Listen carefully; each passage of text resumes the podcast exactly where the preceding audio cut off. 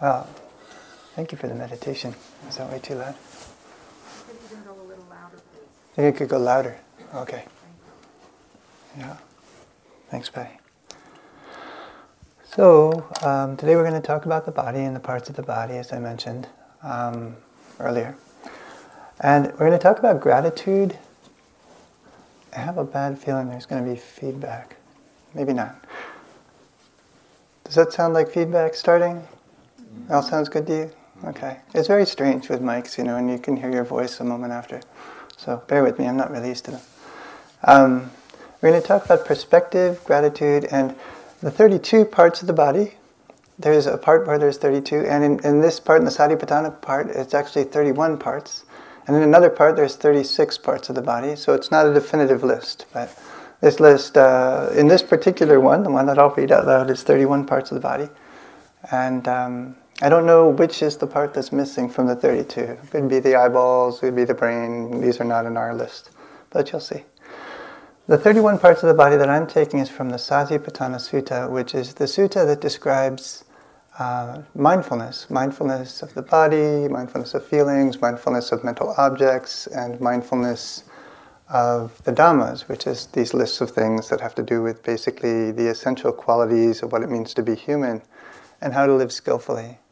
Um, mindfulness of the body is actually a really long part of the sutta, and I'm only going to take this short part, the 31 parts of the body. Um, so, this a lot of the information here comes from from uh, Venerable Analayo Bhikkhu's book Satipatthana: The Direct Path to Realization. It's a small book. It's a great book, and I tried to find it in the bookstore, and I think we're sold out.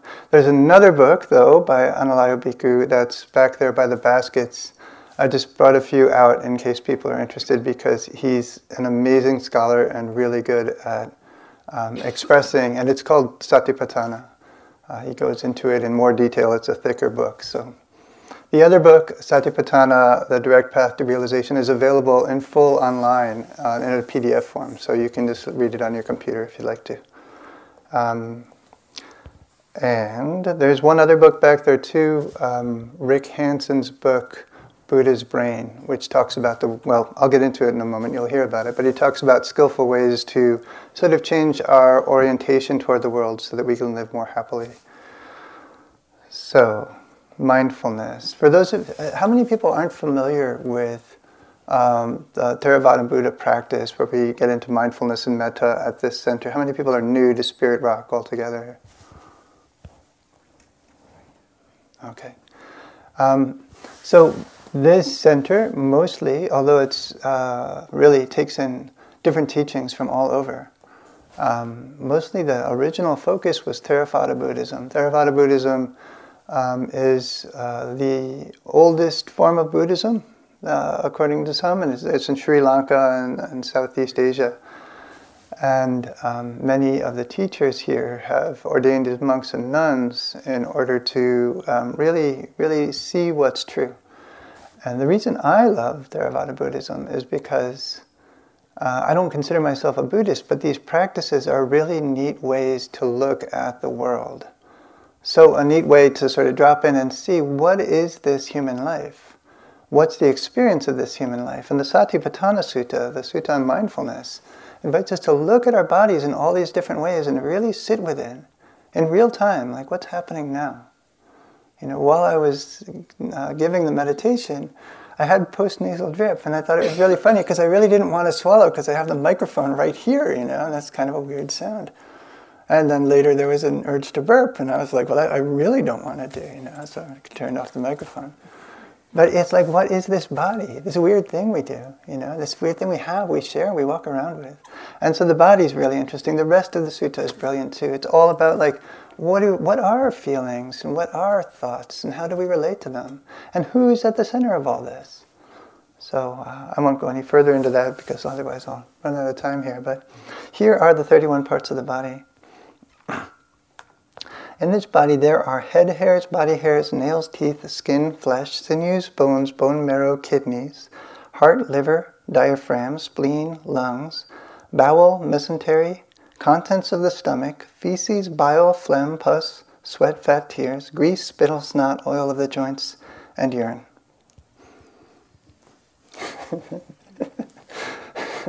I really love that Ashley loves this.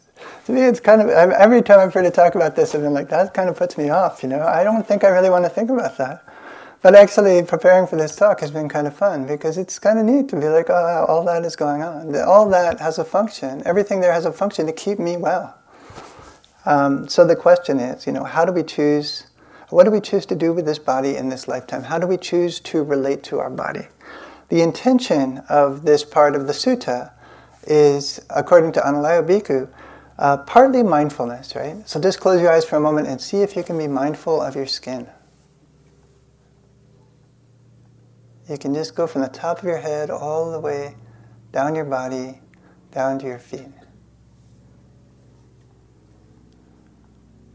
And just in the skin alone, there's so much happening. So uh, while your eyes are closed, see if you can notice your skeletal structure. Again, maybe start from one end to make it sort of easier. At the top of your head, notice your skull and go down, down your spine, down your body, all these bones all the way down to your feet.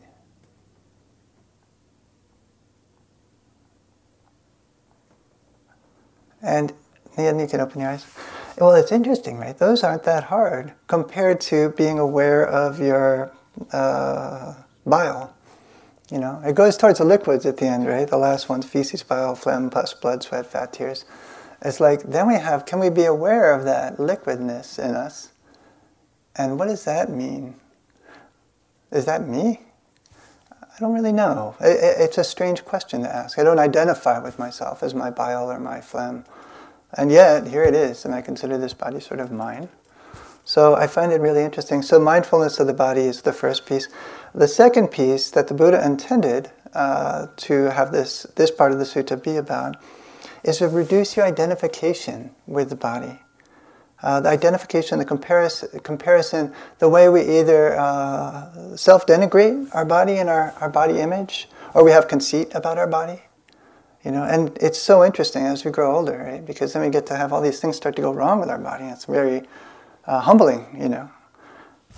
I, um, I work with kids, and when we talk about body image, and we get in small groups and talk about body image, there's always tears because so much pressure is put on our bodies on how we're supposed to look. And this culture, in particular, with the way we market, really puts pressure on people. And we all, as far as I know, everybody has some sort of body image piece. You know, something about their body doesn't feel right, doesn't feel good, or as they grew up, something was wrong, or they expected something different. And uh, that's really hard. There's a lot of suffering around body image. So then again, how do we relate to our body? It's really important. And we can choose how to relate in many ways, how we want to relate. There's things we can do, we can bring in that are really skillful. And there are ways in which we can sort of be like, oh, the body's too difficult and ugly and complex and I don't want to go there, and sort of push it to the side. But it's always with us. It's always with us. There's a, a really neat uh, list called The Rules for Being Human by uh, Chérie Carter Scott. And the first rule is this You will receive a body you may like it or hate it, but it's the only thing you are sure to keep for the rest of your life. It's the only thing you're sure to keep for the rest of your life. It's kind of awesome, isn't it? I just read that and I immediately love that list the rules for being human. Um, and the third way in which this, uh, this part of the sutta is intended to impact monks and nuns who were studying the Satipatthana at the time, it wasn't really for lay people, um, was to make us reduce our compulsion to think about sexual activity. So, you know, sexuality is like a natural part of being human, and these monks and nuns are trying to sublimate that in order to move towards liberation.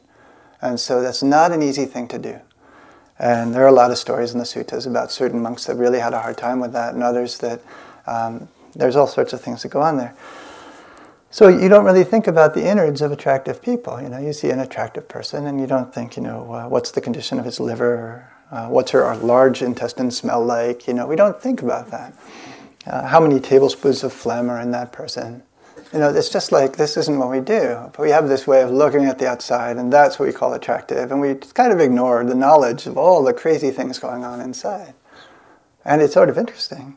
So it does make it a little bit less like, oh yeah, that's kind of weird, you know, why, what is attractiveness? Um, So that's those are the three ways in which uh, the sutta is intended for the monks and nuns, and I think they're all really useful, useful things to think about, useful things to reflect on. Um, but we can really be very creative with the way in which we think about these parts of the body and the way we think about even the sutta. You know, what if I were to say this, and this, bear with me, this is kind of nervous making for me. What if I were to say this sutta in the cadence of a familiar nursery rhyme? Then how would it sound, right? You ready? I haven't done this before, certainly not in front of a group of people. Uh, in this body there. Wait, wait, wait. This is Frere Jacques. That's the wrong one. um, ah. In this body there are head hairs, body hairs, nail, teeth, skin, flesh, sinews, bones, bone marrow, kidneys, heart, liver, diaphragm, spleen, lungs, bowel, mesentery, contents of the stomach, feces, bile, phlegm, pus, blood, sweat, fat, tears, grease, spittle, snot, oil of the joints, and of course urine. Thank you. well, doesn't that change the whole way in which we hear it? It doesn't sound so gloomy, you know. It's kind of like, oh, that's kind of funny. The body's kind of sweet with all this weirdness. So we can really impact the way in which we perceive this body and we, which we perceive these teachings. And what I would really uh, like to encourage in the rest of this talk is to talk about gratitude and how we can be grateful to this body with all its foibles, right? So let's just think about this in terms of gratitude, right? In this body, there are head hairs, body hairs, nails, teeth, skin, flesh. Everything here has a purpose and keeps you well. Uh, sinews, bones, bones, bone marrow, uh, kidneys, uh, heart, liver, diaphragm, spleen, lungs, bowel, mesentery, which con- sort of, I think, attaches all the intestines, um, contents of the stomach, feces, bile, phlegm, pus, blood, sweat, fat, tears, grease, spittle, snot, oil of the joints, and urine. All that keeps us well. Everything has a function. And every mammal on the planet has that. Like, it's not just humans, it's not just us. It's kind of wild. We share this. This is something we share with all mammals and a whole lot of other beings, too. I think that fish have a whole lot of them, and uh, amphibians and uh, reptiles. So it's really neat to think about it from the point of view of, of gratitude because that allows us to live on this planet. Uh, so, according to the Buddha, uh, here's a quote from the Anguttara Nikaya There are two persons who are rare in the world. Which two? First, the one who volunteers to help others selflessly. And second, the one who is grateful and helps in return. The one who is grateful and helps in return. So, Patty Oh, and I want to, can you get her the, the handheld mic? Uh, is going to uh, speak a, uh, a story here for us. She's a good reader, and I've had her do this before. And this is, uh, it's a really great story. I hope you like it.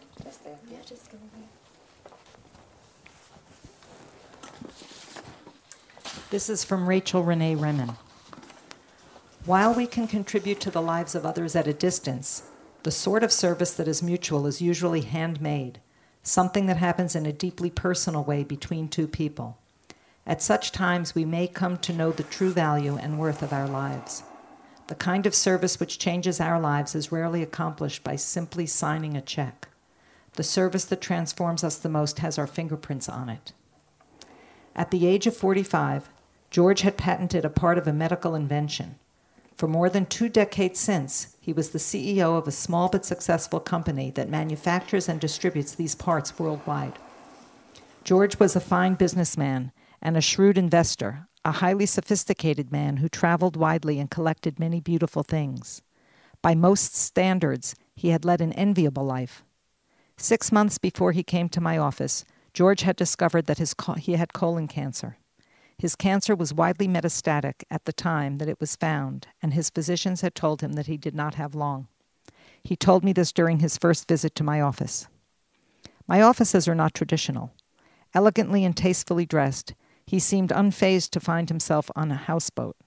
The cat loved him immediately, and he held her on his lap as we spoke, unmindful of the potential for damage to his Armani suit. I loved him immediately, too. His diagnosis had shaken George badly. I had expected that he would be depressed about the hopelessness of his situation, but this was not the case. There was a lot of else there was a lot else on his mind. Quote, I have wasted my life, Rachel, he told me flatly. I have two ex-wives and five children. I support all of them, but I don't know any of them. I never took the time to know them or anyone else. I have spent my life doing business, building my company from an idea in my basement to what it is today. I do not think they will miss me. I've nothing behind me but a lot of money. He looked away and shook his head. What an old fool, he said, a stupid old fool. The thing that George invented, and that his company manufactures, is part of a medical device that has enabled people whose chronic disease was previously unmanageable to live almost normally. Another of my patients uses this device. It has changed her life. Before it was available, she had been severely limited by her disease and almost housebound. Controlling her physical symptoms had occupied most of her time. She had been unable to work, unable to have any sort of normal life among people. Soon after she was fitted with this device, she had gotten a job for the first time. There she had met people and begun to have friends. In time, she had met and married a fine man and had a child. The day they gave me this device, I was reborn, she had told me. And so she was. It is a breach of privacy to give one patient's name to another, but I thought that perhaps Stephanie might be willing to write an anonymous note about her experience and I could give it to George. I resolved to ask her if she might be willing to do this. When she discovered I knew the man whose invention had made her device possible, Stephanie was speechless. She sat thinking over my request that she write to him to tell him about the difference his work had made in her life. Shyly, she asked me if I thought he might be willing to come to her home for dinner so that she could show him the life he had made possible for her. I said that I would ask. George was surprised that I knew a patient who used his invention. He was very touched that she might want to meet him and readily agreed. He offered to take her and her husband to dinner at one of our most elegant and expensive restaurants. I don't think so, I told him. And so an evening was found, and George went to dinner at Stephanie's home. The week after this dinner, he sat in my office shaking his head in wonder. He had expected to have dinner with this young couple, but when he had arrived, George was welcomed by Jane's whole family. Her mother was there, her three brothers and sisters, several of her aunts and uncles, and a crowd of nieces, nephews, and cousins. Her husband's parents were there too, and many of her friends and neighbors, the whole community of people who had sustained her in her years that she was an invalid. They had decorated the house with crepe paper, and everyone had cooked. It was an extraordinary meal and a wonderful celebration. But that was not the important part, Rachel, George told me. They had really come to tell me a story. They had each played a part in it and had a different side of it to share. It took them over three hours to tell it. It was the story of Jane's life. I cried most of the time. At the very end, Jane came to me and said, This is really a story about you, George. We thought you needed to know. And I did, I did. I had tears in my eyes. How many of these things do you make every year, George? I asked him. Close to 10,000, he said softly. I just knew the numbers, Rachel. I had no idea what they meant.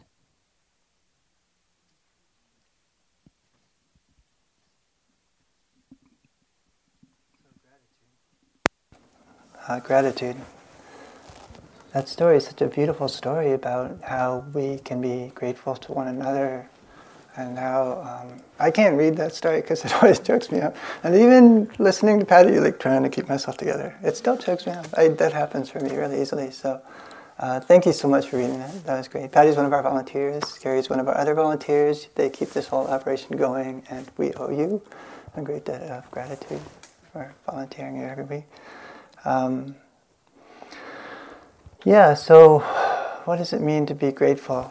Um, that's a beautiful story of how the body sometimes fails, and, and you know we are all um, going to grow old and die.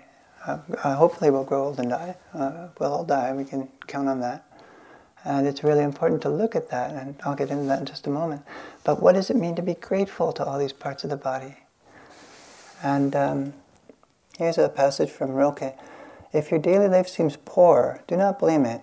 Tell yourself that you are not poet enough to call forth its riches, for to the Creator there is no poverty and no poor indifferent place. If your daily life seems poor, do not blame it. Tell yourself you are not poet enough yet to call forth its riches. For the Creator there is no poverty and no poor indifferent part of the body, you could say. this is all sort of a mystery, all sort of a, a, miracle. And so our question is, how do we relate to the body and how do we relate to the world? And um, with regard to uh, gratitude, it's one of the really positive things that Buddhism really encourages people to bring in. Up here, right there, is the gratitude hut. It's the Kataññutā hut. That's the Pali word for gratitude. And it has all the teachers that have helped the teachers here to grow. And they've all been there for one another. And they've all helped these teachers grow. And all these teachers have put, put their, their teachers up there from all around the world. And it's really beautiful to go in. You can kind of sense the gratitude there. So, according to Rick Hanson, whose book Buddha's Brain is back there. Oh, and by the way, that book is marvelous, the book from Rachel Naomi Remen. It's called My Grandfather's Blessings. She also has Kitchen Table Wisdom, and they're all vignettes. She's a doctor, and she was diagnosed with Crohn's disease, and at 15, she was told she wouldn't live past 40. And now she's in her 60s, and she has, she's a doctor, and she's transformed the way the, the, the, the, uh, the people in the medicine industry perceive human beings and the importance of the mind body connection. And she has worked with people with chronic diseases and terminal diseases. And Bolinas, she has a center and she's done work all over the country and has created this wonderful way in which now it's more about like, let's pay attention to people's feelings and how important that is for health. As a matter of fact, gratitude is one of the things that brings about a sense of health and a sense of, it brings about health and well-being. There are actually studies that show uh, positive emotions basically reduce stress, and a whole lot of other benefits are there. So here's what Rick Hanson says.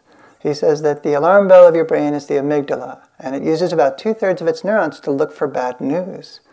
It's primed to go negative. Once it sounds the alarm, negative events and experiences get quickly stored in memory.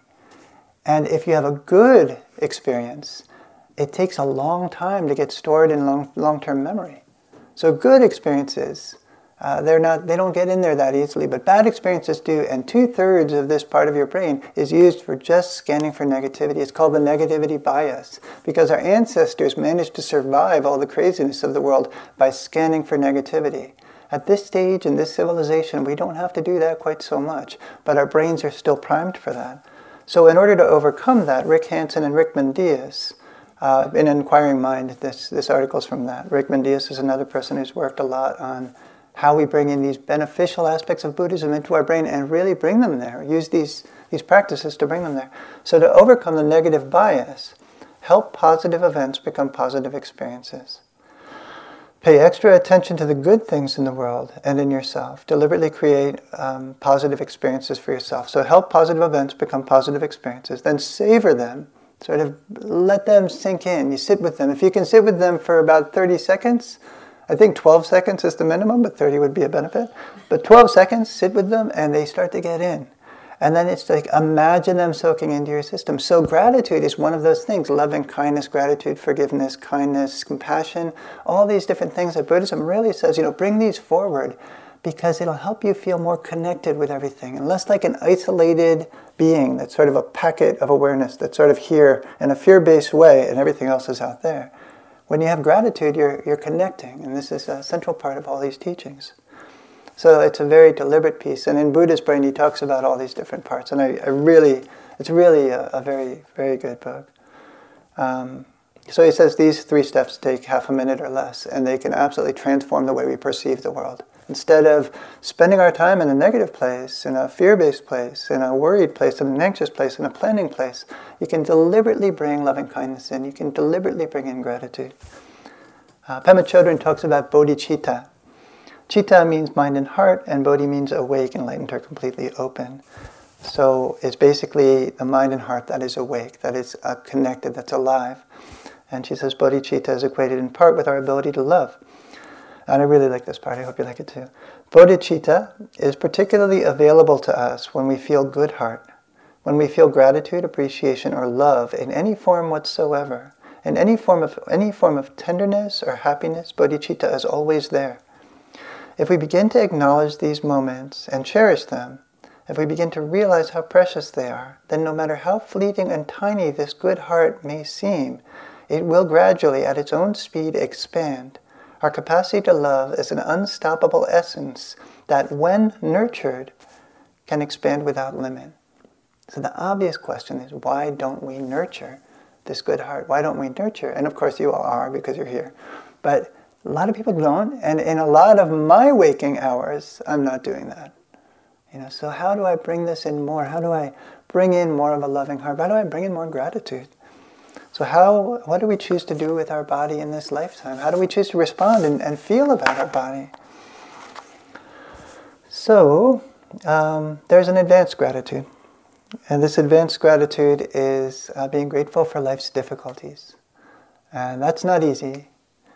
Um, as I mentioned, uh, Rachel Naomi Remen had a disease that she was given a terrible prognosis for, and she's, you know, it hasn't been easy for her, but she's managed to live a very good life and open her heart and stay very connected and really transform how uh, American, the American medicine establishment uh, actually does things. So we have that capacity to take difficulty and turn it around into something strong.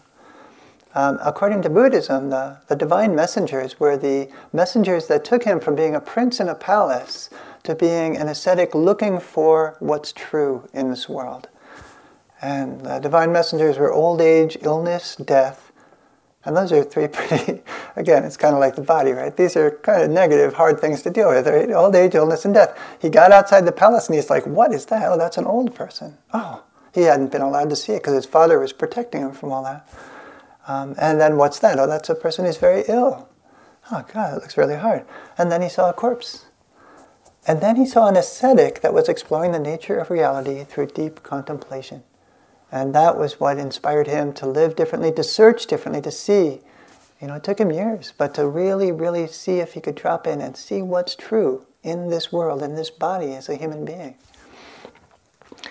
So that's advanced gratitude, and that's hard, you know. I, I have in my body, like, I get resorption in my teeth, so very quickly I can have a giant cavity in a tooth that I didn't like neglect. I've been flossing and brushing my teeth, and then it has to be pulled out, and then the tooth is kind of broken on top, and they have to do like horrible stuff to pull out my teeth. It's kind of a bummer. So when we go back to that original quote, the only thing you're guaranteed to have for your whole life is your body. Well, not all of it. You know, I don't have my teeth anymore, but I mean the vast bulk of it, I guess. You know. But then, you know, there are other things, right? I have pain in my back. I lived vigorously and carelessly when I was young, and now I have that chronic pain, and I kind of live with that. And it's interesting, right? You know, what do you do with that? You know, I can be like, oh, poor me, God, this sucks. Or I can be like, wow. When you think about like when you have a tooth pulled, you can be grateful for the other teeth and be like, wow, I still have like, you know, I don't know, I won't even tell you how many, but you know, it's nice to have a couple of teeth that are there, right? When they're not hurting, right? It's really great. Or I wake up and I don't have pain in my back. I'm like, oh, this is a good day. And also, I can say, what about all the people who have chronic diseases? And, and the thing is, a lot of us in the room have chronic diseases. A lot of people around us have chronic diseases. And that's really hard and it's really personal. And we, we don't share that. People don't share that. It's sort of a hard thing that we deal with. How do we respond to that? You know, and it helps me when somebody cuts me off on the road to realize I don't know what their story is. I don't know what they're living with. I mean, chronic disease is one piece. Also, you know, death of a loved one, all sorts of other things can be going on. Abusive childhood experiences lead to really aggro behaviors. So, you know, all these ways in which we don't understand one another, but the body is really important. Can we be grateful for these parts of us that have given us a challenge, right? Rachel Naomi Remen is an inspiration for me. Um, and then there's another type of advanced gratitude, and that is being grateful uh, for this immense mystery that we live in. This is weird, you know. This body is like an arbitrary shape. We're very familiar with it. We look at each other, we recognize that. But this is kind of weird, this whole scene. So Carl Sagan says, you know, if you wish to make an apple pie from scratch, you know Carl Sagan, he wrote Cosmos. If you wish to make an apple pie from scratch, you must first invent the universe. and you could say the same thing on the body, right? Every part of you was there at the Big Bang. Our best scientists say that 13.82 billion years ago, there was this explosion. There was nothing. There was no space. Like, just close your eyes for a moment. Can you imagine nothing? Like, no space, no time? That doesn't, I can't grok that at all, you know? But it had supposedly there was an explosion and everything evolved. You know, everything came out of it. And your everything that's you was there. And everything that's you will continue to be there in 500 years from now in a different form, in a different energy, in a different uh, shape. So if you wish to make a human being, if you wish to make a Matthew Morey from scratch, you must first invent the universe. That's my name. Insert your name there. Um, so then, you know, Kalu Rinpoche puts it beautifully we live in illusion and the appearance of things. There is a reality. We are that reality. When you understand this, you see that you are nothing. And being nothing, you are everything. That is all. There is a reality. We are that reality. So, um, also, if you look at, you know, Carlos Castaneda, there's all sorts of stuff around him, but his, according to his books, Don Juan Matus said a really beautiful, pithy thing about life. He said, Life is the little detour that we are taking now. It's kind of a beautiful way of looking at life, right? So these bodies are part of this amazing life. Every seven days, all, like your body is made of three quarters water, all the three quarters water is replaced. Like seven days from now, you will be three quarters different. It's, it's really wild. Um, and then we can also be grateful to this beloved earth that we are on, you know, that life on earth has evolved and that we're here, this magic of life on this planet. Um, the earth is like so wonderful. And then we can be grateful to all the life that came before us that allowed us to emerge. The Lakota people talk about Tunkashila, Tunkashila, and its grandfather. And some people describe grandfather Tunkashila as um, all the beings that came before you. And in the Four Directions song, they have um, look towards the west. Your grandfather's looking this way. Pray to him. Pray to him. He's sitting there looking this way. Imagine all the beings, and it goes around all the other directions. And then the one uh, up top, what is it? Uh, I forget the name all of a sudden. Uh, the Great Spirit. Let's just say that. I used to know the Lakota word yesterday, but I've forgotten today and then the earth. So you look up and you look down and you look in all four directions. But all the ancestors are there looking at you. They're all egging you on. And hundred years from now, we'll all be part of that crowd.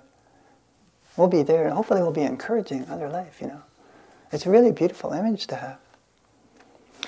So, uh, in the Jataka tales, the Buddha supposedly said, "A wise person who is grateful, a, a wise person is grateful and helps in return." So then, as we consider our body, we have to consider how can we be grateful to our body in return? What can we do in return for our body? How do we take care of it? How can we get the exercise and eat well? And what else?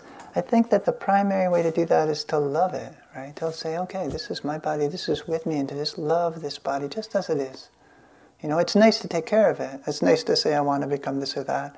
I want to get more strong or more flexible or more healthy in this way. But just as it is right now in this moment, just see if you can close your eyes and, and bring love to your own body.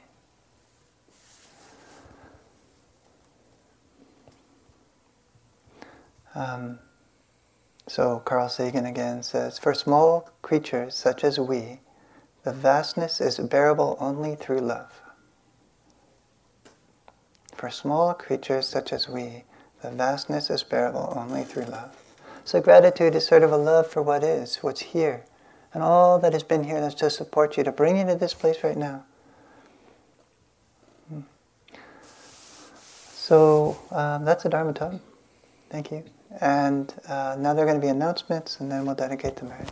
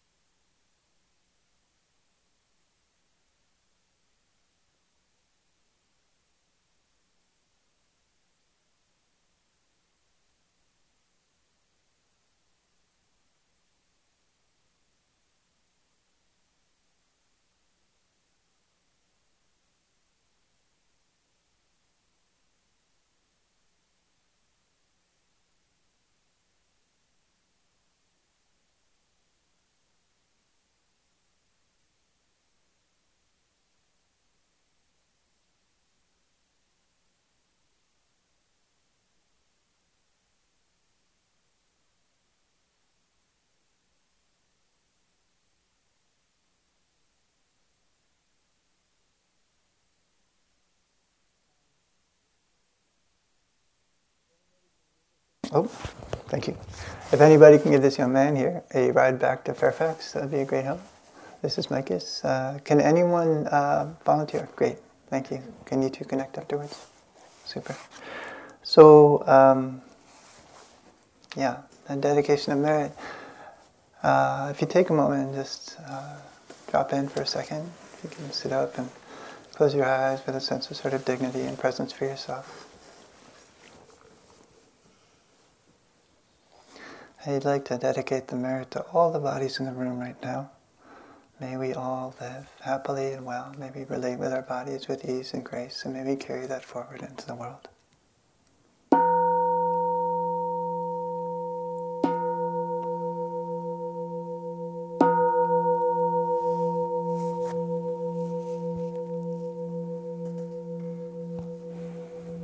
Thank you.